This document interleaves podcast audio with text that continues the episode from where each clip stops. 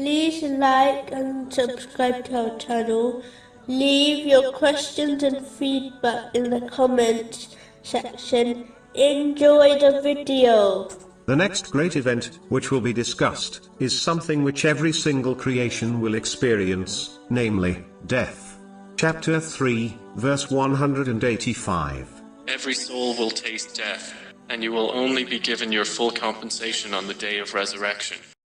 Death is something which is certain to occur, but the time is unknown, so it therefore makes sense that a Muslim, who believes in the hereafter, prioritizes preparing for it, over preparing for things which might not occur, such as marriage, children, or their retirement.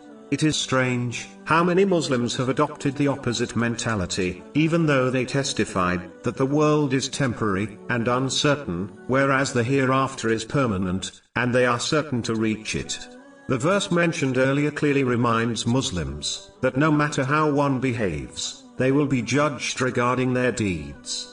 A Muslim should not be fooled into believing that they can and will prepare for the hereafter in the future, as this attitude only causes one to delay further until their death occurs, and they leave this world with regrets, which will not aid them.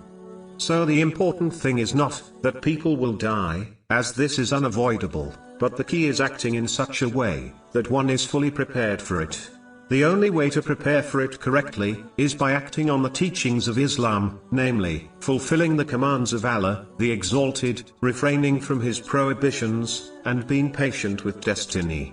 This is only possible, when one prioritizes preparing for the hereafter, over preparing for things, which might not occur.